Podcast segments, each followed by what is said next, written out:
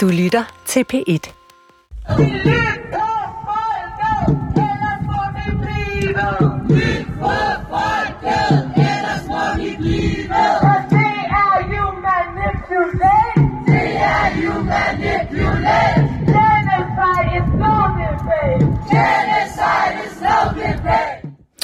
Sådan lød det foran DR-byen, da jeg mødte på arbejde i mandags.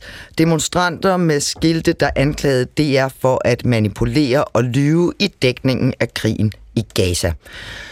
Engagement og kritisk blik på medier i almindelighed og DR i særdeleshed, det er selvfølgelig glimrende. Det er også noget af det, jeg laver her i Tabloid. Men når nogen står med et skilt, hvor der står, at, hvor der står DR løgn, eller opfordrer til boykot af DR, så bliver jeg sgu alligevel sådan lidt professionelt stødt og også nysgerrig. Abdel Aziz Mahmoud, velkommen til. Tak skal du have. Hvordan vil du have det, hvis nogen stod foran dit arbejde og sagde, at uh, I løg? Altså stod der, stod der DR-løgn? Der stod DR-løgn. Det er sgu altså, et smart ordsprog. Det er sgu en smart, altså det lyder som en DR-afdeling, bortset fra Ja. DR-løgn, Ja. bortset fra, det vil være et underligt en at have. Øh, ej, jeg ville, jeg ville være træt af, hvis nogen sagde, at det, jeg arbejdede for, øh, var på en eller anden måde ensidigt et eller andet. Øh, Jamen, taler ikke bare ensidigt. Vi siger løgn Ja. og manipulation. Præcis. Øh, det ville jeg blive rigtig ked af. Jeg har inviteret en af demonstranterne til at være med i Tablet i dag, for at komme lidt nærmere, hvad er det egentlig, man mener, når man siger, fordi det gælder jo både øh, i medierne, og hvis man gerne vil demonstrere, det hjælper jo nogle gange med en larmende overskrift øh, øverst. Så det kan være, det bare det. Det kom- kommer vi til senere.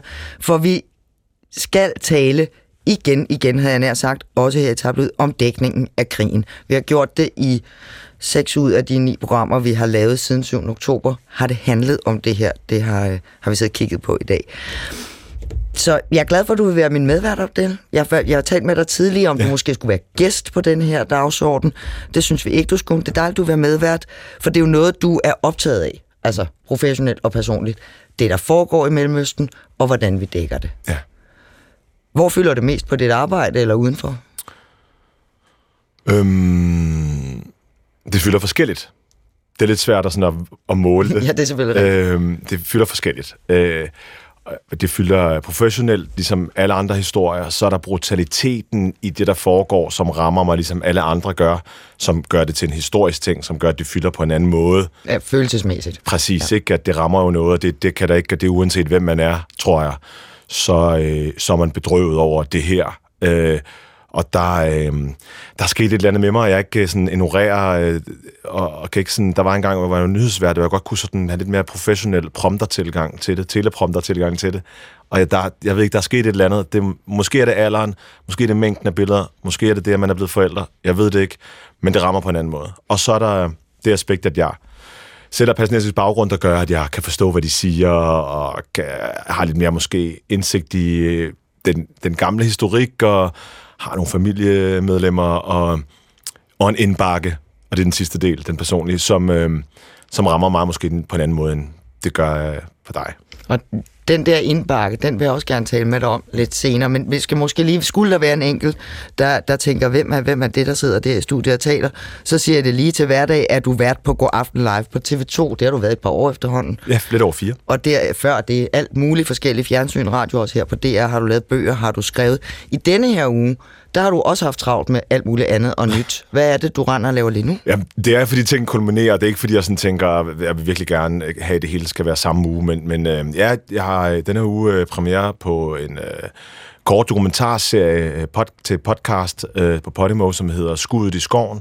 Øh, den handler om min ven Jeppe, der en dag øh, føler sig magtesløs og øh, vil, ikke vil være her mere og gå ud i en skov med et oversat jagtgevær. Øhm, politiet får taget ham, fra, taget ham fra det, men konsekvenserne af det, at han overhovedet overvejer det, øh, de er store. Øhm, han øh, skal muligvis i fængsel, fordi han overhovedet har det her oversat jagtgevær. Så den der tragiske historie om et menneske, der viser det sig, da jeg følger hans sag, man kan næsten den- den skæbne er næsten skrevet, at han skulle være derude, fordi han er blevet misbrugt som barn, og han har haft masser af, af problemer, som jeg slet ikke kendte til. Og, så det, den og, serie, det, og det ender så i retten et sted, hvor du aldrig har været før. det er nemlig Ja, rigtigt, du så- kender den, og jeg, jeg, vi talte sammen lige der ved at arbejde på den her, for det har jeg gjort i nogle måneder. Og så jeg sagde til dig, jeg synes, det var så vildt, det der med at sidde i en retssal, og virkelig vidderligt ikke ane, hvordan det ender. Og det tænkte jeg, det tænker jeg sådan nogen som dig altid kan regne det ud. Men øh, Nej, fordi vi går ret meget ind for, at man ikke skal gætte. Nå, Ja, og det, er nok. om din podcast på Podimo. Så har du lavet de største øjeblikke Ja. på TV2's mm. nytårskavalkade, som jeg optog onsdag aften i Operan. Ja. Øhm, jeg var der faktisk og se det. Det kunne jeg mærke. Nå, det kunne du. Jeg sad også højt op på balkongen. Øh, og vi skal jo nok ikke afsløre for meget om, hvad der er i programmet. Det Nej. bliver jo først sendt øh, senere. Men jeg kan sige, at du så fik ud den der pyjamas, de har givet dig på. Så skal du have. Mærkeligt, meget mærkeligt tøj. Eller er det bare mig, der er umoderne? Ved du hvad, øh, der var en stylist, der sagde, kunne du, tør du tage det her på? Og det er sådan noget omvendt psykologi, det virker meget fint for mig. Og jeg tænkte bare, hvis Gård Kvist ikke vil have det på, så vil jeg gerne. Øh, I skulle der i det her show tale om altså alt fra popmusik og voldsom vejr og Tour de France, og hvad der er sket i løbet af år. Så skulle I også tale om krigen i Gaza og reaktionerne og debatten herhjemme. Og den måde, I gjorde det på, uden at vi afslører for meget her, det, det lignede for mig i hvert fald noget, som, som jeg ved, du gerne vil gøre. Altså den, det greb, I havde gjort for, hvordan skal vi tale om det her i vores nytårsshow. Ja. I havde inviteret to gæster på scenen til at tale med jer. Ja. To personer, øh, danskere med henholdsvis israelske og palæstinensiske rødder, som øh, tilfældigvis også er venner, og har været det siden gymnasiet. I dag er de i øh, start 30'erne. Og øh, når du siger, at jeg godt, du godt kunne mærke mit præg på det, så er det både på sociale medier, men også i går aften, hvor jeg sidder, og også øh, på andre platforme. I hvert fald det, jeg kan bidrage til, er både kilder, øh, men også indgangsvinkler til, at man godt kan dække en konflikt uden at fokusere på det ekstreme hver gang. At der er rigeligt forfærdeligt i den her konflikt til, at man ikke behøver at tage alle dem, der larmer, og invitere dem ind i studiet. Der er masser af sorg i forsoning også, øh, og, og masser af, øh, af de nyhedskriterier, vi har i at sætte nogen sammen, som har det svært, selvom de er gode mennesker. Så ja, det har vi forsøgt, og det gjorde vi også i går aften, eller hvad, det gjorde vi så også i de største øjeblikke. Og jeg synes, det var meget rørende. Øhm, meget fin måde, at to personer, som er så involveret i den her sag, kan finde ud af at stadig at være venner. Og det er så underligt, at dem, der findes nogen, der ikke engang har aktier i den her krig, der er meget mere rasende på hinanden, end de to her var. De var i hvert fald ikke rasende, men sorgfulde var det. Ja. Man kan se det på TV2 øh, i de største øjeblik senere på året. Nu skal det handle om journalistik Godt. og medier. Velkommen til Tabloid. Jeg hedder Marie-Louise Toksvig.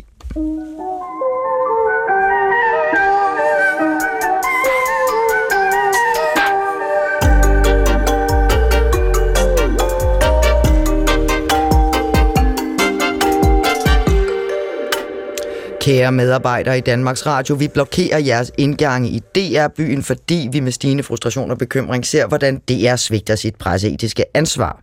Vi oplever, at vi får en overvejende propagandistisk og misvisende dækning af den israelske besættelse. Det eneste, vi beder jer om, er at lave journalistik. Vi beder jer forholde jer faktuelt til situationen med hele den historiske kontekst og respekt for de involverede grupper, der lider og er i sorg. Jeg læser op af den skriftlige opfordring, som jeg fik stukket i hånden ved demonstrationen foran DR-byen mandag. Karoline Rikard, velkommen til Tabloid. Tak skal du have. Du var en af dem, der stod ude i kulden i demonstrationen. Vi mødte hinanden mandag morgen foran DR-byen.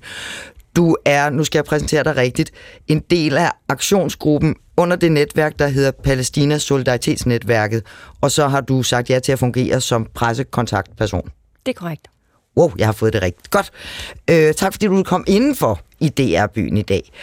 Vi beder jer om, skriver I til os, at lave journalistik og forholde jer faktuelt til situationen. Er det ikke det, vi faktisk gør i Danmarks Radio? På nogle områder måske, men vi synes, at der er en øh, stor uligevægt i forhold til, hvordan man beskriver blandt andet tab på begge sider, øh, aggressioner. Hvor, hvor du laver sådan gåseøjne, når du ser begge sider. Det er, det er fordi, der er meget snak om begge sider, øh, og tidligere i tabloid har man også talt meget om øh, på journalisters vegne, at øh, man kan ikke øh, befinde sig på midten, og man kan ikke anskue fra, fra begge sider. Det er derfor, jeg laver det i, i øh, gåseøjne, øh, fordi det er øh, ikke normalt retorik, vi gør så meget i øh, begge sider. Jeg er simpelthen ikke helt sikker på, at jeg forstår, hvad du mener. Altså, t- at dække tab på begge sider. At, at, er det fordi, vi ikke kan tale om, at der er to sider, eller er det fordi, vi ikke kan være lige opmærksomme på begge sider? Mm, der er, jeg tror, jeg tror faktuelt ikke, at det er i stand til at være lige meget på begge sider. Øh, jeg mindes ikke, at der har været en øh, DR-korrespondent, eller i øvrigt så mange danske korrespondenter i det hele taget, øh, som har befundet sig i palæstinensiske områder. Jeg mindes ikke, at der har været bosat øh, journalistiske korrespondenter fra Danmark i for eksempel Hebron, øh, på Vestbreden.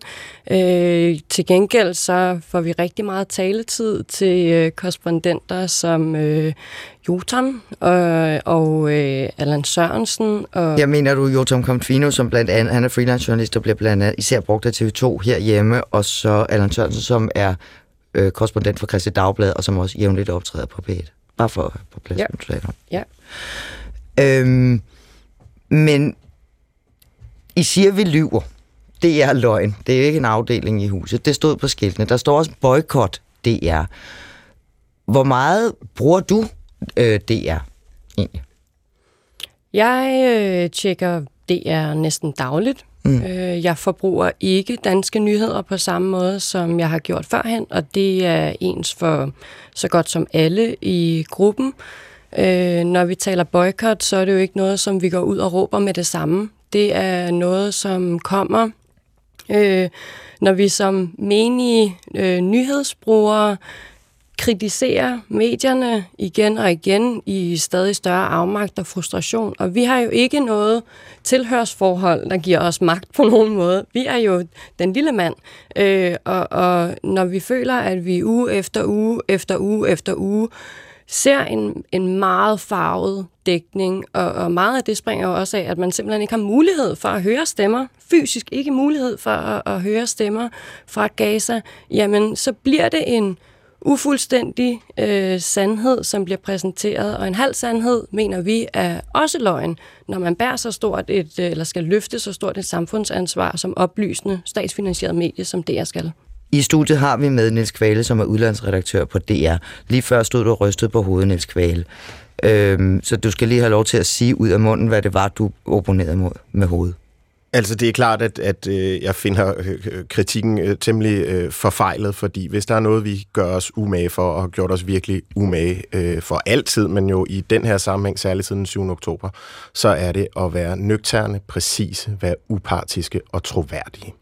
Og man kan sige, det er jo helt rigtigt, og det er faktisk en af de ting, hvor jeg synes, man kunne have en reel diskussion omkring mediernes rolle, det er jo, at det er enormt vanskeligt for os og alle andre medier, at vi ikke kan være inde i Gaza, at vi ikke kan rapportere derindefra.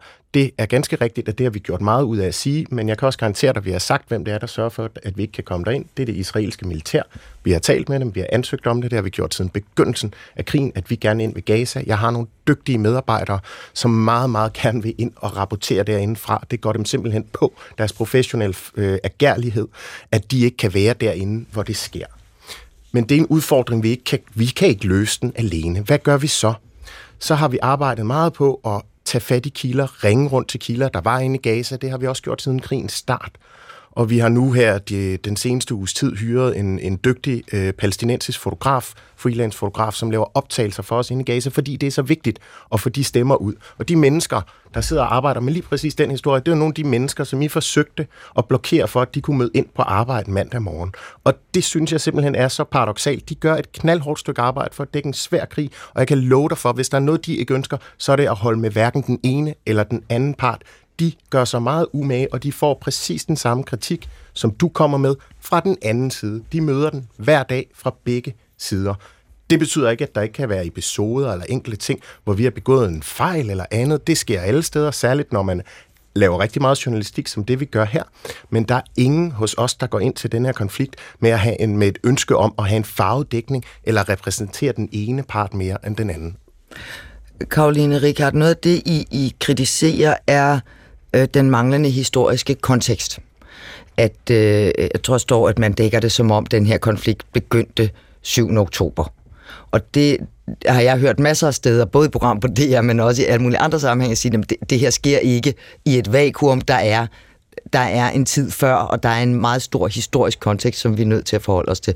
Det har vi også brugt tid på i Tablyd at tale om, hvornår, hvordan gør man så det? det, det, når I siger det, så er det, det får mig til at spørge, hvor meget du bruger DR. Fordi min kollega Christian Jeppesen sad og talte op, hvor, meget, hvor mange af sådan nogle, bare sådan nogle historieprogrammer, vi har lavet på P1 alene, om det, som netop forklarer kontekst, forklarer historie, forklarer øh, alt, øh, altså øh, forklarer, hvad er Hamas, forklarer spørgsmål om antisemitisme, for, alt sådan noget. Kan det ikke være hvis man slet ikke hører det, at det så er nemmere at, at tænke, de er nok forudindfattet? Jo, 100 procent. Øhm, til det vil jeg sige, at en stor del af vores kritik jo netop øh, retter sig mod, at den gængse eller gennemsnitlige nyhedsbrugere, øh, som gerne vil informere sig selv, nok ikke er den, der går rundt og søger for at informere sig selv på diverse øh, niche-dele øh, øh af DR.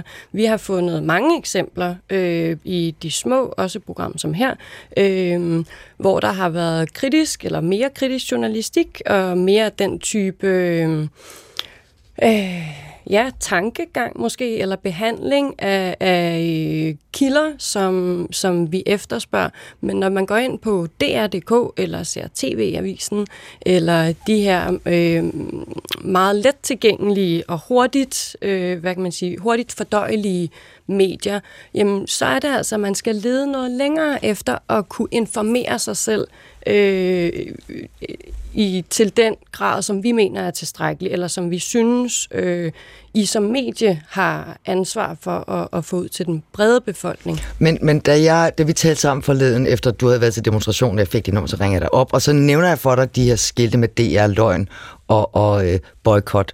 Og så sagde du, det er ikke mig, der maler skiltene. og, og du ved, det er, er jo en, der er jo flere tusind mennesker ansat, og nogle sidder dedikeret til at lave historieprogrammer, nogle sidder dedikeret til at dække udland, jeg sidder så dedikeret til at beskæftige mig med journalistik. Øh, og så sidder der dem, som skal lave nyheder fra dag til dag, og der sad øh, Christian Jeppesen, min makker, han talte også op, altså hvor meget de på DR.dk har skrevet om situationen øh, Israel-Gaza, og øh, altså bare fra 1. til 13. december har jeg den her stak papir, han printet ud på 75 sider, og 16.000 ord, 18 artikler, og så er der videoartikler og liveblogger og alt muligt andet. Det er rigtig, rigtig meget materiale. Bliver det ikke, med far for at lyde sådan lidt fornærmet her, bliver det ikke en lille smule overfladisk at sige, at alt det her, og alle de timers radio, alle de timers tv, det er alt sammen bare løgn? Det er ikke, at det er løgn, som jeg også sagde før. Øh, den halve sandhed, det er løgn for os, øh, når, når man taler om så grusom en virkelighed så, og krise, øh, som det her det er. Og i forhold til de 18 sider og mange artikler, vi er ikke i tvivl om, at der er masser af information. Det er en informationskrig. Det tror jeg, vi alle sammen her i studiet og i øvrigt øh, kan ikke genkende til og i øvrigt være enige om. Men øh, det er jo, hvad der står. Der står også gentagende gange i alle de her 18 sider og de her mange artikler, at øh, stats, altså tallene, der kommer ud, tabstallene på øh, Gazas side, Palæstinas side, jamen de kommer fra Hamas-kontrollerede sundhedsmyndigheder. Der er aldrig en kommentar om, som for eksempel Danwatch gør meget ud af, øh, at sige, hvis de er Hamas-kontrolleret, jamen FN, de øh, godtager faktisk de her tal og oplysninger som troværdige. Det gør det ikke det der med at sige Hamas kontrolleret, eller henvise til, at Hamas, som er på de her de terrorlister, og sådan noget, det, det gør vi jo ret kontinuerligt. Ja. Skulle man tage en samme type forhold, forbehold, når man, når man omtaler oplysninger fra israelsk militær eller den israelske regering, som man vel også kunne putte et par værdiladede ord på, hvis man ville? Jamen, der er jo ikke noget værdiladet i det her, og det er jo vigtigt. Selvfølgelig skal vi tage forbehold for alle oplysninger, der kommer i en krig, for vi ved, at krigens parter, dem begge eller flere, hvis der er det, de lyver, så bukserne flyver. Så selvfølgelig skal vi tage forbehold øh, for, hvad de nu end kommer med, og det har vi sådan set også gjort med rigtig mange oplysninger fra både øh, Israel og fra det israelske militær. Men hvis vi taler decideret om tabstallene, så tror jeg ikke, at der er den store tvivl om, hvem det er, der kontrollerer gåsøjne, de israelske sundhedsmyndigheder, det er den israelske stat, for der har vi at gøre med en statslig Men er der nogen tvivl om, hvem der kontrollerer noget. Ja, er der nogen tvivl om det efterhånden? Du bruger det som et argument for hele tiden at nævne, at sundhedsmyndighederne i Gaza er kontrolleret af Hamas. Tror I faktisk, der er nogen, der er i tvivl om det efterhånden? Fordi jeg ser det i hver eneste artikel. Jeg tror, at hvis man har virkelig mange følelser i den her sag, og hvis man går meget op i den og læser den om den hver eneste dag, så har man et meget stort vidensniveau. Men det tror jeg faktisk ikke, at det er alle ude i befolkningen, der har omkring det her. Jeg tror, der er mange mennesker, der synes, det er vanskeligt at finde ud af, at du har Gazastriben, hvor du har haft Hamas, som en næsten statslig, men ikke statslig aktør. Så har du Vestbreden, hvor du har Fatah, der bestemmer. Der er palæstinensiske sundhedsmyndigheder, begge steder. Så selvfølgelig skal vi gøre det klart, hvad er det for nogle myndigheder, skal vi har med at gøre med, klart, og vi skal også gøre det, vi skal, vi skal også, hvis jeg må tale ud, vi skal også gøre det klart, at de er kontrolleret af en organisation, der optræder på diverse terrorlister, og vi har også haft med, at de faktisk generelt, hvis man kigger på historikken i de gængse, eller i de sidste krige, har haft ret præcise opgørelser. Men og det nævner I ikke? Jo, det nævner vi, og det kan jeg det, garantere, det kan jeg garantere jeg dig for. Jeg kan garantere dig for, jeg har gennemtrøvlet ret mange artikler på DR for at være forberedt til i dag. Det har, vi, det, har vi, øh, det har vi nævnt, men lad mig også sige, og det synes jeg også er vigtigt at have med, at en af de episoder, vi har oplevet hidtil i denne her krig, hvor der var allermest, der stod på spidsen, det var da der kom, øh, kom meldinger omkring, et hospital var blevet ramt af et missil, og der var virkelig mange døde. Der kom meget hurtigere meldinger fra præcis det Hamas-kontrollerede sundhedsministerium om, at der var først 200, så blev det opskrevet til 500 omkomne øh, i et israelsk missilangreb. Og det er en historie, der ikke Israel er ældet. har jo også er, deres. Det er ikke en historie, historie, der er ældet med særlig meget ynde, fordi der er rejst berettiget tvivl om, hvor det missil kom fra. Om det var et israelsk missil, eller om det måske var et mislykket missil fra islamisk jihad, der faldt ned der. Og der kom myndighederne faktisk med nogle meget, meget øh, opskrevne tal, som bagefter er der ikke ført noget dokumentation for. Så selvfølgelig skal vi have det med. Abdel, du sidder tilbagelænet og lytter og følger diskussionen. Mm. Er der noget, du gerne vil spørge om eller kommentere her, hvor vi er? Jamen, jamen jeg synes, det er, jeg synes virkelig, virkelig, virkelig, det er, det er øhm, sådan en situation, som er virkelig, virkelig svær at sige, at begge godt kan have ret. Men det kan man faktisk godt. Man kan godt både være øhm, nyhedsudgiver og arbejde i et hus og synes, at huset der har både været det her program, der har sagt det her mange gange, og der, vi har gjort det her, og vi har haft en horisont og sådan noget. Og så kan det være mediebrugere. Og vi skal huske, det er ikke bare én. Fordi jeg er helt med på, man kan ikke bare synes, om det er dækker det eller ikke dækker det. Man kan ikke bare synes, om det er har en korrespondent. Eller. Det skal man, det er faktuelle ting. Men, man kan, når, men, men når, så, når mere end en, når en gruppe, stor, voksende gruppe, demonstrerer, i, og nogle gange i tusindvis, så ved jeg, både på DR, men i hele mediebranchen, ser det som en som en eller anden form for tendens, og, og måske en bekymrende øh, bekymring, man skal tage seriøst. Altså det ved jeg, det er ikke bare, øh, de tror ikke, de ser på dem som tosser, der alle sammen ikke kan finde ud af at navigere rundt i deres øh, øh, programmer. Jeg tror, man, man skal tage det seriøst, og måske forstå, øh, at hvad bunder den her utilfredshed i? Øh, er, der, er der en bias i vores, øh, i vores mediemåder at bruge ord på? Og det er der, jeg synes, det bliver interessant, og det synes jeg faktisk, Karoline er lidt er lidt stærkere, end når hun siger, det er lyver, eller hun siger, det er vildleder, eller sådan noget. Men når hun siger sådan, for eksempel, ala, øhm, hvorfor siger vi, hver gang Hamas gør noget, så siger, eller øh, hvad hedder det, det går ud over palæstinensiske børn, så siger vi, men Hamas øh, gjorde et eller andet den 7. oktober. Hvorfor siger vi ikke, men, og det gjorde de som reaktion på noget andet. Altså hver gang. Og det kan jeg godt forstå, hun spørger. Det synes jeg ikke, man skal, for det vil være en vild. Men jeg kan godt forstå, at man har den der sådan, hvorfor bruger vi den her vending frem for denne her vending? Hvorfor kan jeg godt sige Hamas kontrolleret hver eneste gang, men ikke øh, sige øh, EDF øh, ifølge den israelske militærstal eller sådan jeg, jeg, jeg kan godt forstå spørgsmålet. Men jeg kommer nogle gange til at tænke på, det kan være, at jeg tager fejl, men at det, der foregår, er redselsfuldt. Øh, øh, altså, det, det er ulykkeligt, det er hæsligt, det er grimt at se på, det er grimt at høre om, og det, og det kan, som du sagde, det, det ikke lade være med at berøre alle, der ser på det. Der er børn, der dør hele tiden. Den afmagt og frustration, man kan føle ved at se på det, kan måske nogle gange... Altså, hvem, skal, hvem skal man skælde ud på her? Og så bliver det måske nemmere eller mere håndgribeligt at være vred på budbringeren, end på de kræfter, som øh, fører den her krig. Giver det mening? Men må lige sige noget? Øh, ja. de, der, hvor de blev enige ret hurtigt, det var jo det der, hvor træls det var ikke at have for eksempel en mand på jorden i Gaza, for eksempel. Det er, det er alle. Og der tror jeg bare, man skal sådan eje den måske lidt mere og sige, altså jeg hørte nyhedsvært, jeg vil simpelthen ikke øh, navngive vedkommende, men som sagde, øh, øh, som et nedlæg efter et indslag, øh, hvor en korrespondent havde været endnu en gang fra Israel og skulle fortælle om Gaza set fra Israel sige, og en naturlig årsag er du ikke i Israel. Og det synes jeg ikke er en naturlig årsag. Jeg tror, man skal sige det hver gang. Vi ville gerne være der. Måske skulle man ned vise den samme frustration, som man gjorde dengang, vi blev smidt ud af Rusland, for eksempel. Der var man virkelig ikke bare frustreret. Man, man sagde fra. Man, man gik sammen. Danske medier gik sammen og sagde fra. Det har danske medier gjort i samme styrke med vores allierede Israel her i det her tilfælde. Niels Jeg vil bare lige sige, at vi har både som i vores tekst på DR.dk, som Faktabox og i vores tv-aviser og radioaviser netop gjort det klart, at vi meget gerne ville Gaza. Vi har været ude og forklare, hvorfor det er, vi har indgået et samarbejde med en lokal palæstinensisk freelance-fotograf. Det er fordi, vi ikke kan komme derind, og det er fordi, det israelske militær ikke vil lade os komme derind og arbejde. Så det har vi gjort noget ud af. Og så synes jeg også, det er vigtigt at måske bringe lidt fakta ind i debatten, fordi vi blev beskyldt for hele tiden at rapportere fra Israel. Jeg kan sige, at selvfølgelig har vi været mange forskellige steder. Vi har været i det sydlige Israel, vi har været i Tel Aviv, og vi har været rigtig meget i Øst-Jerusalem, det besatte Øst-Jerusalem, og vi har lavet rigtig, rigtig mange indslag fra den besatte Vestbred af helt naturlige årsager for at prøve at komme så tæt på og afspejle præcis det, du efterlyser. Kontekst, historikken, hvordan bliver det her set fra den anden side. Det har vi gjort en stor indsats ud af, når det nu er, at vi ikke kan komme ind i Gaza, som vi har været meget transparent omkring. Nu du nævner det, Niels Kvale, så vil jeg godt spille et klip fra det. Vi har sammenklippet fra et indslag, som korrespondent Bug Damsgaard lavede til 21 søndag, øh, som netop handler om, hvad der foregår på Vestbreden og omkring de militante bosættere. Øh, det er et sammenklip, min kollega Christian Jeppesen har lavet. Prøv at høre lidt af, hvad Bug Damsgaard siger i indslaget. Dette er et blik ind i hverdagen under israelsk besættelse, drevet af staten og jødiske nationalister. Guy Hirsfeldt har travlt i øjeblikket. Han er jøde og israeler, men hans netværk kæmper mod de bosættere, der tvinger palæstinensiske beduinsamfund fra deres hjem og jorder.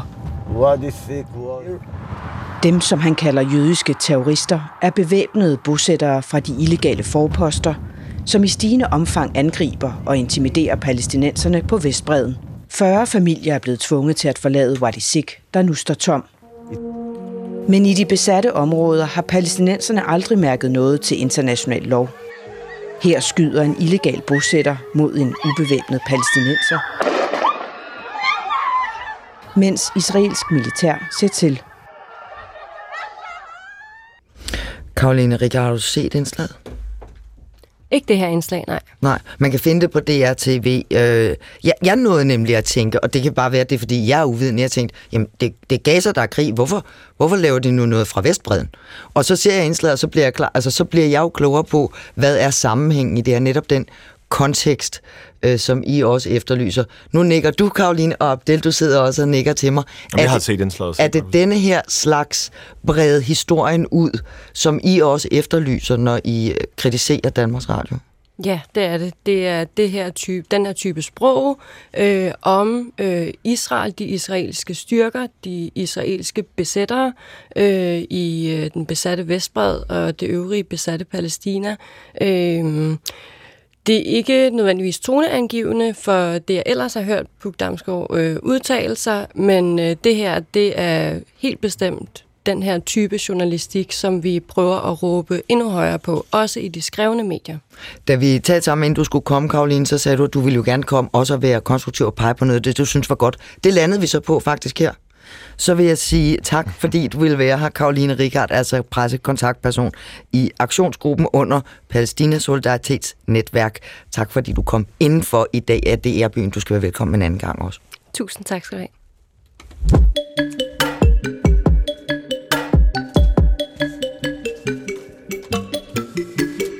Vi bliver ved emnet, øh, og faktisk ved netop den reportage, jeg lige spillede et klip fra, nemlig på korrespondent på Damsgaards 21 søndag indslag fra Vestbreden. Sådan et indslag, det bliver typisk også gengivet øh, og bliver til artikler på DR.dk, og i en af dem, eller et par af dem, blev der så, efter en klage fra en læser, rettet det, som kan ligne en sproglig detalje i et juridisk spørgsmål, nemlig om man omtaler Israels besættelse af Vestbreden som ulovlig. Og der står øh, opdateret 15.11. En tidligere version af artiklen betegnet to gange Israels besættelse af Vestbreden som ulovlig. Spørgsmålet er omstridt, derfor var formuleringen for kategoriske og nu blevet ændret. Niels Kvale, hvis du kan gøre det kort, hvorfor laver I den rettelse? Det gør vi, fordi vi får en, øh, får en helt almindelig øh, klage, og når vi gør det, så går vi ind og behandler det journalistisk. Altså en klage over, at man har kaldt det ulovligt? Ja, ja. præcis. Ord, altså brugen af ordet, ja. brugen af ordet ulovligt. Øhm, og øh, jeg undrer mig lidt med det samme, fordi vi har faktisk en meget fast linje, som vi har kommunikeret meget bredt ud, og det er, at vi kalder altid øh, besættelsen, at vi kalder altid Vestbreden og Østjerusalem for øh, besat, og vi kalder bosættelserne for ulovligt.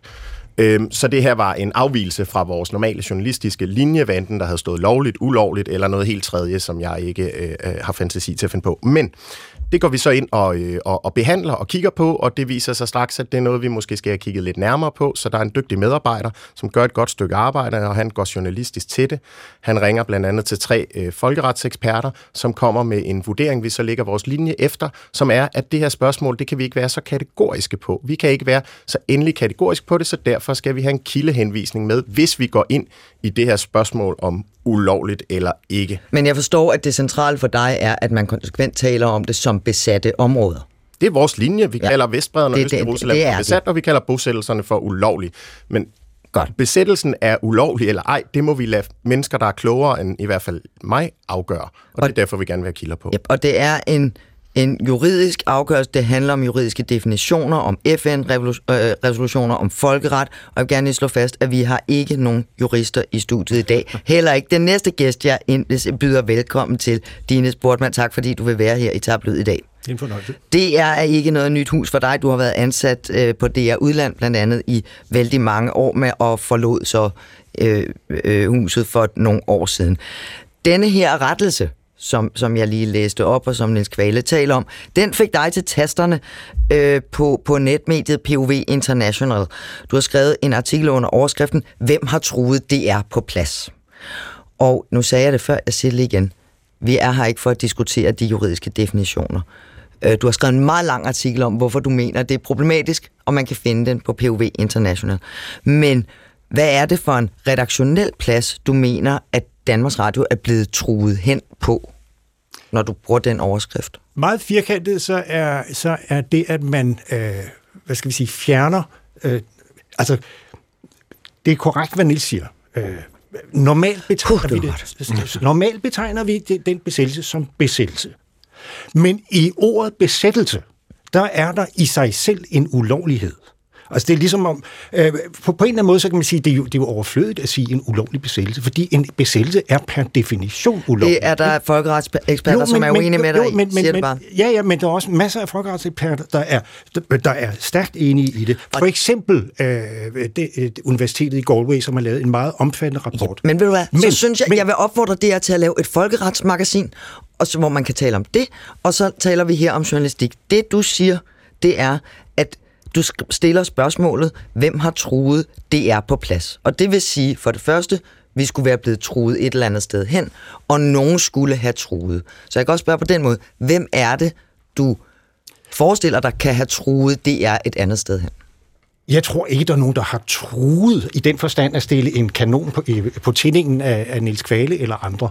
Men vi ved Altså, at i hele DR's historie har politikere og alle mulige andre interessegrupper øh, konsekvent og konstant forsøgt at påvirke, hvad der foregår i programvirksomheden. Og det øh, går forsøgt, helt tilbage fra, fra Erhard Jacobsen til øh, øh, Brian øh, Mikkelsen, da han var kulturminister, til øh, Jens Rode. Det var en af de mest berømte sager. Altså pointen er, at vi ved ikke, når det sker. Det er undtagelsen. Er det nogensinde det sket for dig i alle de år, du var i Danmarks Radio? Ja. Altså, er jeg, blevet, er jeg blevet kontaktet og blevet øh, forsøgt truet? Ja. ja. Men har det virket? Nej. Nå. Niels Kvale, er der nogen, der har forsøgt at presse dig, true dig, øh, skubbe dig til at få lavet den her øh, ændring i ordlyden? Nej. Det er mig, der har behandlet den med hjælp fra først en dygtig medarbejder, og derefter et udvalg af dygtige medarbejdere herunder dem, der beskæftiger sig med Mellemøsten og har gjort det i mange år. Det er den hjælp, jeg har fået, og der er ingen i det, som Dines i hans indlæg betegner som DR-hierarkiet, der har kontaktet mig omkring denne her, eller noget som helst andet i forhold til vores linje af dækningen af krigen imellem Israel og Hamas. Der er 0,0. Jeg har selvfølgelig sparet med mine chefer i det omfang, jeg har haft behov for det, men der er ingen, og heller ikke udefra, er der nogen Udover det, som er fuldstændig legitimt, som er den påvirkning, som Dines forsøger sig med, folk forsøger sig med klagebunken, folk forsøger sig med at demonstrere ud foran DR-byen, og den offentlige debat, og medierne og sociale medier, alt det, og alt det er fuldstændig legitimt. Der har folk holdninger til vores dækning, og det siger de meget højt, og det er alt sammen så fint. Det er den eneste forsøg på påvirkning, der har været. Og jeg synes, jeg synes faktisk, at Altså en ting er, at, øh, at, at du, du siger, at vi er blevet påvirket til at ændre linje, og du måske ikke har tillid til, til min kompetence ud i det her, men jeg synes simpelthen, Dines, du er tidligere tillidsmænd for mange af de mennesker, der sidder herude i rummet ved siden af os og knokler, og har gjort det i to måneder, og lavet i mine øjne en virkelig flot og balanceret dækning af en virkelig, virkelig svær øh, krig. og så kommer du helt uden skyggen af dokumentation. Du anklager endda mig for ikke at have styr på fakta. Og så kommer du og skriver et indlæg, hvor du har 0,000 fakta med i, hvor du anklager os alle sammen for at være politisk styret og for at lave politisk dækning. Og en ting er, altså undskyld sproget, men skide være med mig, men de mennesker derude, hvis de har brug for noget fra en tillidsmand eller en tidligere tillidsmand, så er det klap på skulderen og støtte til, at de gør et svært stykke arbejde. De har ikke brug for, at du spreder gylde og mistanke ud over dem alle sammen, og du ved, hvordan internettet fungerer. Det her har sikkert givet en masse billige klik på internettet, og det er skide fint og skide godt, men den pris, der skal betales, det er medarbejderne, der sidder derude. Og der synes jeg, kæden er sprunget fuldstændig af i den konspirationsteori, du har lanceret. Dines? Øh, det var meget, meget voldsomt, og jeg kan ikke rigtig se, at det har en, så forfærdelig meget at gøre med, om jeg har været tillidsmand eller ikke har været tillidsmand. Nej, men så lad det ligge. Ja, skal vi ikke lade det ligge? Men synes du ikke, Dines, når du, når du stiller et spørgsmål i, i sådan en overskrift der, som der ikke rigtig er noget svar på, er det ikke lidt, er det ikke lidt frægt at, at, at påstå noget? Jamen altså, det ligger i sagens natur, at sådan noget her ikke kan dokumenteres. Nej, ikke at det er ulovlig besættelse eller ej, men at... Nej, jamen, jamen, nu taler jeg om påvirkning. Påvirkning. Altså, det ligger i sagens natur, at hvis der er nogen, der vil forsøge at påvirke, så efterlader de sgu ikke spor. Kan, den eneste, der, hør nu her, den eneste, der nogensinde har efterladt spor i sådan en sag her, det er Brian Mikkelsen, som øh, øh, var så ulykkelig, at nogle af hans mails til bestyrelsesformanden, de kom frem. Ellers så ligger det sådan i, øh, i, i, i hvad skal vi sige, øh, at man, at man forsøger at ringe ind. Jeg siger ikke, at nogen har ringet til Nils. Jeg sagde også før, jeg tror ikke, at der er nogen, der har stikket, stukket en pistol på hans tænding. Nej, du mener jeg... nogen andre højere op i systemet. Det kunne være i bestyrelsen jeg har i udgangspunktet simpelthen ikke fantasi til at tro, at Nils og udlandsredaktionen, og specielt Nils med sin faglighed og sine kvalifikationer og sin viden, selv skulle gå ind og finde på at lave den der rettelse, fordi den rettelse er så, øh, hvad skal vi sige, øh, naturstridig. Men kære Dines, der er, jo doku- der er jo dokumentation for, at det vi har gjort, der er en af de tre eksperter, vi behandlede den her klage, der ringede vi til baggrund til tre folkeretseksperter i Danmark, for at få deres vurdering, fordi det er journalistik, de er meget klogere end os, så vi går ud og spørger dem. Og en af dem, han har i dag været, eller i går tror jeg det var, været ude og blande sig i den her debat, og det dokumenterer jo præcis, hvad vi har gjort, det er, at vi har stået med et spørgsmål, og vi har gået til sagkundskaben kan, og altså sagt... Altså spørgsmålet, kan vi kalde det ulovligt? Ulovligt, ikke ulovligt, så ja. er vi gået til sagkundskaben, vi har fået deres vurderinger på baggrund af det, har vi truffet en beslutning. Der har ikke været nogen spøgelser, eller fantasterier, eller magtfulde skjulte mennesker, eller hvad vi nu kan finde på, inden over den beslutning overhovedet, og skulle den, mod min forventning, vise sig at være forkert, så er det kun et spørgsmål om min inkompetence, og ikke om noget som helst politisk pres. Jeg vil gerne spørge om noget andet. Øh, og jeg vil også gerne spørge dig, Abdel, fordi du sidder her, og du er, er den eneste, som ikke har nogen tilknytning til Danmarks Radio, i hvert fald lige nu. Øh, er det, er det rimeligt at, at fortabe sig ned i og diskutere med hinanden et ordvalg i en bestemt sammenligning, om hvad, hvad er den rigtige juridiske tolkning af en FN-resolution på et tidspunkt, hvor, hvor altså, jeg tror, vi har passeret 20.000 mennesker, der er døde siden 20. oktober, 7. Oktober. Der er, der er børn, der bliver slået ihjel hver dag, og så sidder vi og diskuterer ordvalg om, når nogen har påvirket, sendt mails til DR's bestyrelse. Er der, sker der noget i proportionerne, de har spurgt, man nu kigger på dig, du har selv været udlandsjournalist i mange år. Ja, jamen, altså det kan, det kan du jo godt sige, at der gør, men pointen er ligesom, at øh, man, hvis du relativerer spørgsmålet om besættelsen, og gøre den til noget, der er omstridt, så, så, så øh, begynder begreberne fuldstændig at skride for os alle sammen. Kan vi også sige, at den russiske besættelse af, af Donbass er omstridt, fordi at Putin han mener, at, at han er, er ude i et legitimt ærne? Altså, Abdel? Ja, nu kommer, nu kommer jeg igen til at, at stille mig mellem de to stole, ligesom jeg også gjorde før du med skal være velkommen. Og, og Niels, hvis det er okay, jeg prøver at forstå, fordi jeg synes, han stiller et frækt spørgsmål, som man ikke besvarer, Dine, så det, der jeg vil ikke gå ind i, om, om, om, om det er rigtigt eller ej. Men jeg synes, der er forskel på at lade sig styre og lade sig påvirke. Og, og det, man, når man bliver påvirket, det, det, det er man ikke altid klar over. Altså reklamer og ordvalg, og nu, nu kom du selv ind, Niels, på, på, på, det, på de demoer, altså, at man faktisk, der er nogen, der prøver at påvirke en, øh, og det lykkes faktisk øh, ved er min påstand, at man lykkes. Øh, vi bruger andre ord i dag om, om den her krise, end vi gjorde øh, for årtier tilbage. Alle mulige ting. Vi bliver klogere, vi får øh, bedre kilder, øh, vi, samfundet ændrer sig. Så selvfølgelig bliver vi øh, påvirket af, øh, af verdenssamfundet, af demoer, vi, tæ- vi tæ- gennemtester ting. Kan det, kan det holde den kritik, der er på os? Holder den i retten eller ej? Bliver man styret? Er der nogen, der kommer ind simpelthen og siger, du skal bruge det her ord, eller hvad fanden har, altså nogen med noget magt, eller noget med noget indflydelse, eller har, og det er der, hvor det bliver rigtig farligt, hvis nogen tror på den her. Tror vi på, at et mediehus reelt har taget stilling i den her sag? Reelt har sat sig sammen en masse mennesker og sagt, nu holder vi med Israel, men de må ikke finde ud af det. Nu holder vi med Israel, men vi bruger nogle små ord en gang imellem, uden brugerne opdager det. Vi prøver at bruge lidt mere fra den ene side end fra den anden. Nej, og det er derfor, jeg lidt prøver at sige, man, derfor kan ens derfor må man, må man jo godt som mediehus, Niels, sige, men vi kan godt blive påvirket af det. Altså, vi kan godt, det hjælper faktisk. Nu ser du selv, vi tog en klage op. Det er derfor, vi overhovedet kiggede på det ord. Så det, man kan godt påvirke et hus. Både til det bedre og til... Men det kan man jo godt. Ja, og det er der, jeg siger... At, ja, ja. også fuldstændig legitimt. Ja. Men det er ikke det samme som at blive troet. Og, og det er det, jeg styret, hører dig som ja. er dine pointe. Ja. Din Sportman, du har været journalist længere end jeg, og det siger jeg ikke så let. Har du nogensinde mødt journalister, som reagerede følagtigt, hvis der kom nogen og sagde til dem, du skal gøre på den der måde? Fordi jeg, de fleste journalister, jeg kender, de vil, hvis der kom sådan en eller anden overordnet ordre om, at nu skal vi styres i den retning, vil sådan helt automatisk gå i modstand. Jeg, jeg kender nogle bladhus, hvor det er sket, ja. Nå, okay. Skal vi blive... Ikke her. Jeg, Ikke i Danmarks Radio? Nej, ikke i Danmarks Radio. Jeg tænker bare, nu, nu er du den, der er chefen, øh, altså ikke for programmet, men i, lige nu i studiet, øh, har prøvet at være chef, Niels Kvale. Hvad er din erfaring med det? Du sagde til mig, da vi talte forleden, at, at du ville meget nødig skulle være den, der skulle ud og ligesom stå og, og dukkeføre dine journalister til at følge en bestemt dagsorden, som du fik besked på oppefra. Men prøv, heldigvis så er jeg øh, begavet med nogle virkelig dygtige og professionelle øh, journalister, som også til tider er besværlige netop, fordi de er dygtige. Og hvis jeg bare prøvede på at orkestrere dem i en bestemt retning, så ville de da rive hovedet af mig, hvis ikke jeg havde nogle virkelig gode argumenter og kunne gøre det, som gode journalister gør, nemlig dokumentere, hvorfor vi skal gøre dette eller hint. Og det er da også derfor i denne her debat, i takt med, at vi var inde også at behandle den her klage, så inddrager jeg da den fagkundskab, dybe fagkundskab, der er på min redaktion, med mange mennesker, der har beskæftiget sig med det her område i overvis. Det er sportmand. Sker der måske det der, som er så kedeligt en gang med, at man sidder og laver en meget grundig artikel, når du gennemgår i detaljer de her forskellige FN-resolutioner og juraen i det osv., og, og så knaller du en overskrift på, som gør, at vi alene forholder os til, at det, du har jo ikke dækning for at påstå, at nogen skulle være blevet truet. Det skævvrider hele det, du vil. Lad mig, lad, mig, lad mig starte med at sige, at jeg, jeg har tjekket efter, om jeg selv havde sat en rubrik på. Det havde jeg ikke. Nå, så det, øh, og, det, og, det, og det er min fejl. Ah. Det er min fejl. Hvis du startede øh, hele den her sag, det, så havde vi stoppet der, ikke? Ja, øh, den, den tager jeg gerne på mig. Men, men man kan jo godt sige, at den, som laver rubrikken, for så vidt samler øh, sprængmaterialet i, men... i, i kommentaren op.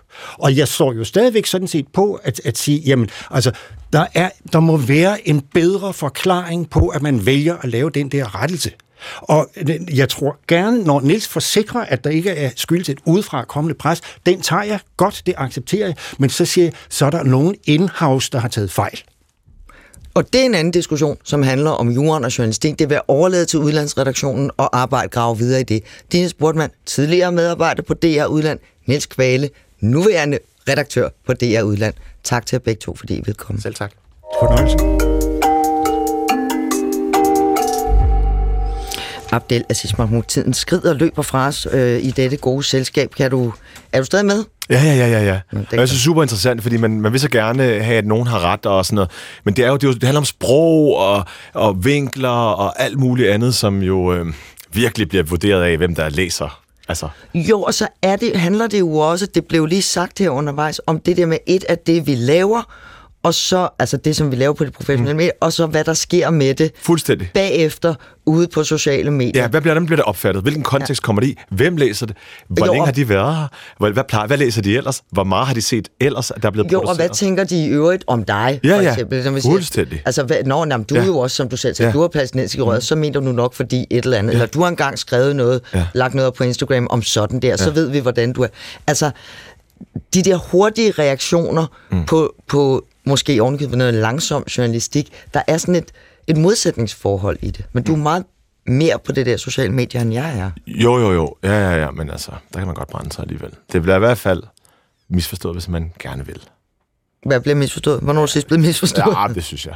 Det synes jeg, det synes jeg men så retter, så retter jeg lidt til, eller går i clinch med folk, eller whatever. Det er også længe siden, jeg har ment noget på sociale medier, vil jeg lige sige. Men altså, Jeg, øh, jeg hørte en podcast, du lavede sammen med Sanne Sigal Ben Moyal, som er, som er vært øh, her øh, i DR, laver mm. det program, der hedder Hemmeligheder. Hun har israelsk jødisk baggrund, du har som sagt palæstinensiske rødder. Øh, I lavede en, en podcast på, på TV2, den der hedder Dato, hvor I talte om jeres følelser og reaktioner på den konflikt, der er i gang i øjeblikket, mm. og den krig, der foregår både krig på ord her i landet, og så krig på øh, menneskekroppe mm. i Mellemøsten. Og der taler I begge to om, at I ligesom også bliver afkrævet og skulle reagere, skulle mene noget, skulle sige noget. Hvem er det, der forlanger det af dig? Jamen, vi taler om øh, fire forskellige, så bare lige hurtigt, så er det ens egen... Øh, hvad kan man sige, familie, det er det nærmeste, så er det en sådan uh, gruppe, øh, øh, ja. som, øh, som øh, øh har en eller anden form for nedarvet traume, så er det måske også mediebrugere og, og, og medier, måske, man også var lidt træt af. Mm. Øhm, så det er sådan lidt, det, det, ja, det er lidt rundt omkring. Der Nogen, synes, der gerne at, øh, vil have, du har en holdning. Ja. Jeg spørger dig jo også, fordi du, øh, vi har talt om det her med, hvad sker der på sociale medier, hvordan agerer vi med dem, og så sendte du mig noget så opløftende som noget, du synes var et, et, en god måde at arbejde med det på. Mm. Vi plejer jo altid at være kritiske og mm. sure mm. over det, men, men du sendte mig noget, som du havde set øh, og, og delt øh, om, hvordan man på TV Syd, altså TV2's region i Sydjylland, øh, arbejder med også at blande sig fra det professionelle værksted og ud i de sociale medier øh, som du godt kunne lide. Hvad var det, du synes var godt? Det var, at øh, deres somi medarbejdere øh, besvarede eller stillede spørgsmålstegn ved nogle af de kritiske, øh, måske ligefrem hadske kommentarer, der var øh, under den her artikel. Artiklen handlede om en kvinde, der øh, bare tørklæde, og så er det nærmest ikke vigtigt, hvad der ellers var, selvom det overhovedet ikke handlede om tørklæde. Det handlede om en selvstændig enlig mor, muslim, muslims baggrund, der ja, havde sk- simpelthen skabt sit eget... Øh... Skabt en virksomhed ja, og sørget for at få andre et job. Og så... og så skulle hun høre for, hvorfor hun, hvad, det, hvad ville så ske, hvis hun spiste pølser og alt muligt andet. Ja. Og, og i kommentarsporet, da historien blev lagt ud på Facebook, der er der så øh, flere, der kommenterer, en skriver, hun bliver ikke dansker med det tørklæde, hun er kun sorthåret. Så der skriver man tilbage fra TV Syd, Hej, det er da fuldstændig underordnet, om hun har tørklæde på eller ej. Hvad har du selv på, når du går på arbejde? Katrine Dam, du er redaktør for sociale medier på TV Syd. Øh, velkommen til Tabloid. Mange tak. Det er dine folk, der sidder og skriver de her svar til folk, altså simpelthen i rette sætter nogle af dem, der debatterer på jeres mhm. Facebook-side mm. under jeres indslag. Hvorfor gør I det? Åh, oh, det er jo et stort spørgsmål. Ja. Øh, først og fremmest fordi, at øh, vi synes, at det er helt vildt vigtigt, at vi er til stede som medie i vores kommentarspor. At vi, øh, at vi tager ansvar for det, der sker i det debatforum. Øhm, vi øh, har først og fremmest et kæmpestort ansvar over for vores øh, kilder, som øh, vi beder stille op hos os. Øhm, vi skal gribe dem, når de bliver kastet for løverne nogle gange. Øhm, altså puttet i fjernsynet og på Facebook? Det er det, du kalder ja, for løverne? Ja, og især, ja, løverne de er jo så især nok på Facebook, vil jeg, vil jeg desværre sige. Øhm, og, det, øh, og det er bare et, et vilkår at øh, for os desværre, altså at, at, øh, at kommentarsporet tit og ofte bliver, bliver grovt, og det, der er vi simpelthen nødt til som medie at kunne, øh, kunne gå ind og beskytte vores kilder, øh, når der når de bliver udsat for personangreb, som de jo desværre gør, og som vi så i fredags med Sabah.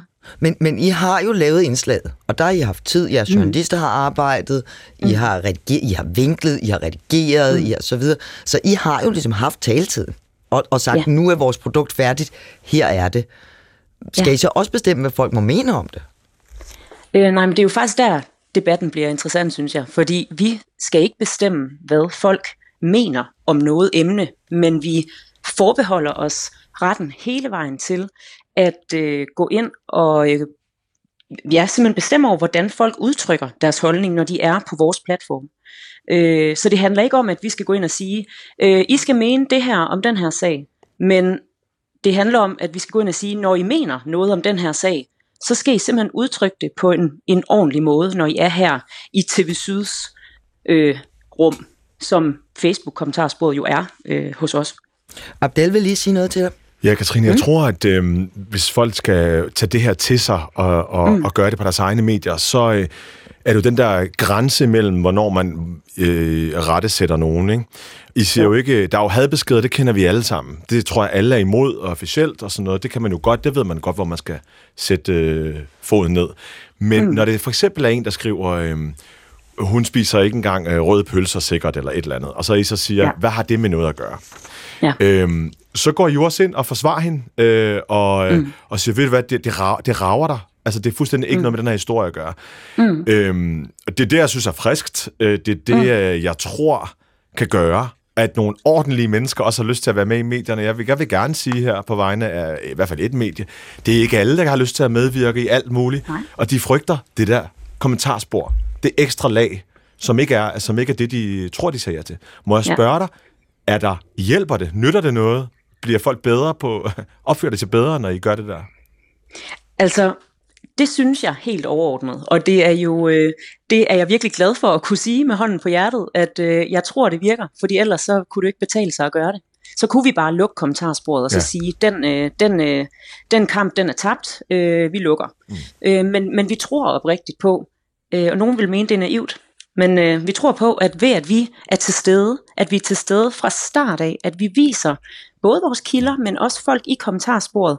Prøv at høre, vi, øh, vi, vi, øh, vi ser, hvad I skriver, og vi vil rigtig gerne have en god debat her. Øh, det, det tror vi simpelthen på kan gavne den offentlige debat, som foregår. Og, og, og, og, og det er jo i princippet helt det samme, som når vi har politiske debatter i et studie. Der har vi jo også en moderator ja. øh, på, som, som, som øh, styrer debatten. Hvis nogen går over ja, grænsen. Jamen, det ja og sørger for, at folk forholder sig til, til emnet, ja, og at folk taler ordentligt til hinanden. Og det, øh, det, det tænker jeg, det, det vil man da aldrig stille spørgsmålstegn ved, om men, der men, var en, en ordstyr på der. Men Katrine, en ordstyr inde i et tv-studie for eksempel, eller hvis, mm. når jeg sidder her i radiostudiet, eller Abdel sidder i sit tv-studie, og skal have to mennesker, der er uenige til at tale sammen, der, der, er vi, der, er vi, der sidder vi der jo netop for at fordele sol og vind lige. Når I går ud og, og henvender jer til nogen, der skriver kommentarer i Facebook, sporet, og ligesom i rette sætter, eller siger, øh, giv lige holde tonen og sådan noget. Kan I så ikke komme til at virke som om, I har valgt side, altså I holder med nogen mere end nogen andre?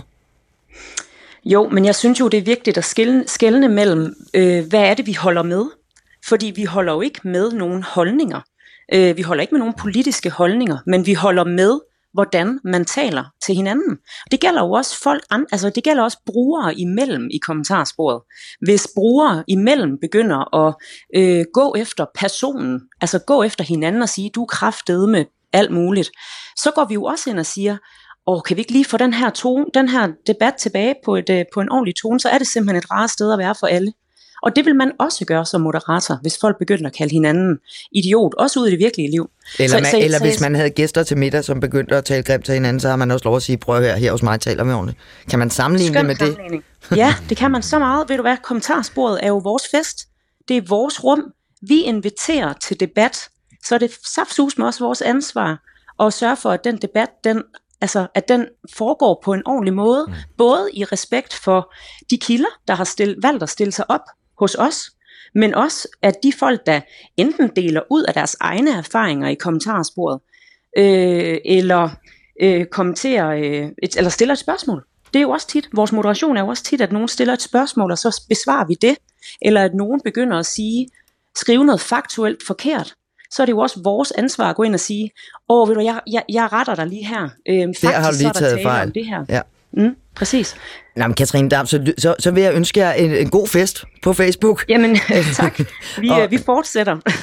ja, tusind tak, fordi du også vil bruge tid på at være med her øh, i Tablød i dag. Tak skal du have. Selv tak. Katrine Dam, altså øh, redaktør for sociale medier på TV Syd. Abdel, jeg skal også sige tak til dig for vores tid at være, være gået. Selv tak. Var det okay? Det, det synes jeg da. At være med? Helt klart. Og ved du hvad, må ikke bare, der går sådan en, en lige rød øh, tråd igennem det hele. Man er så bange for, også øh, lige fra start af, om man er kommet til at blive misforstået, selv når det ikke engang handler om krigen for eksempel, ikke? eller sådan bare at tage, om man kan forstå en aktivist, der står herude og synes noget, og om så, nu tænker jeg også på, åh, kan jeg vide, om jeg gik for langt over for Niels, altså man er, det, jeg har, det er så sjældent, jeg er så meget bange for at træde nogen over tæerne, som man er i de her tider, selvom man har god tid, som man har i det her program. Og hvis man synes, nogen har trådt nogen over til så kan man skrive til os og brokke sig på tablet. oh, Snabelag dr.dk, så er det i hvert fald mig, der tager den. Og det er godt. Abdel Aziz Mahmoud, tak fordi du vil komme. Og jeg vil da også lige sige til lytterne, at hvis man har lyst til at høre mere om både viden, følelser og holdninger øh, til det, der foregår i Israel og Palæstina, så tror jeg godt, man kan regne med, at der kommer mere, når Martin Krasnik fra Weekendavisen er ugens gæst på P1 hos min kollega Pia Røn kl. 10 fredag formiddag, eller i DR Lyd, lige når det passer. Så bliv i appen eller på kanalen, der er mere at lytte til. Her er det Marie-Louise Toksvig, der siger tak for nu. Tabloid er tilbage om en uge.